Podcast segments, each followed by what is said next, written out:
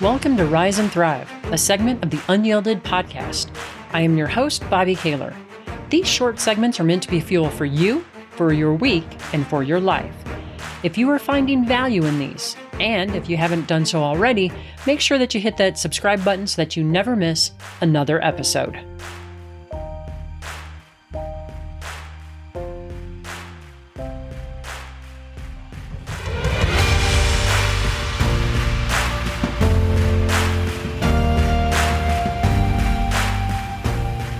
In May, we visited my dad and we helped him celebrate his 89th birthday. One of the things that my dad loves most in the world is to go for a drive. I drive and he's the passenger, but he loves driving around the area that he grew up in and looking at the farms and the fields and reminiscing about what it was like when he was a, a young boy. And I cherish these drives with him. Now, these drives will often stretch into, you know, three hours or four hours. And we always stop down by the river that we both grew up on and we have a little lunch there. We watch the geese and the squirrels and the water flowing over the dam, and it's peaceful. It makes us both feel very content and happy and at peace. Nothing else needs to be added to that experience. Now, as he's gotten a little bit older, he tends to fall asleep on the way back home. I'll look over and he's peacefully sleeping with his chin, you know, dropping down towards his chest. I've asked him if the drives are too long, but he assures me that they're not. I think he loves being out there that much. One day in May, when he fell asleep, I tuned into what I was feeling at seeing him nap, seeing him take this nap. Now, at first, I have to say, it was kind of tough to identify.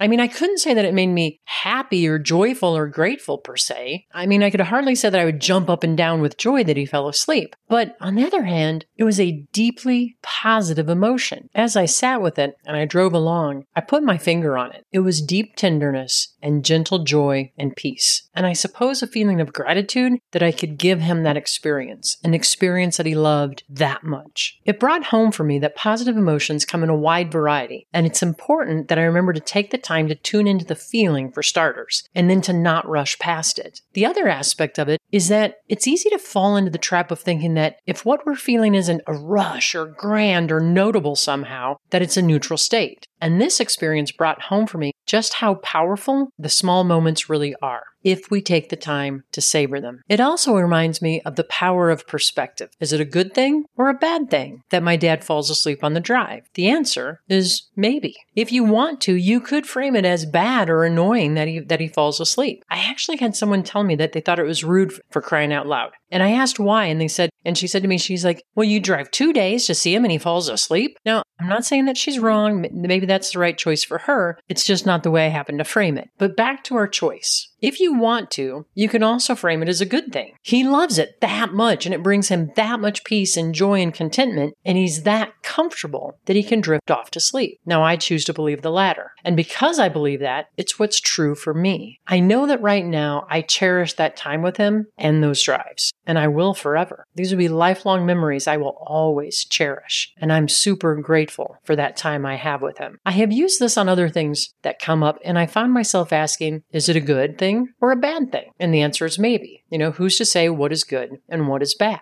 I hope that you've enjoyed this episode, and thanks for listening to my story about me and my dad. I've always been a little bit of a daddy's girl, and I'm finding that I'm learning as much about myself now from being around my dad as ever. I hope that you have an awesome week and make sure that you rise and thrive.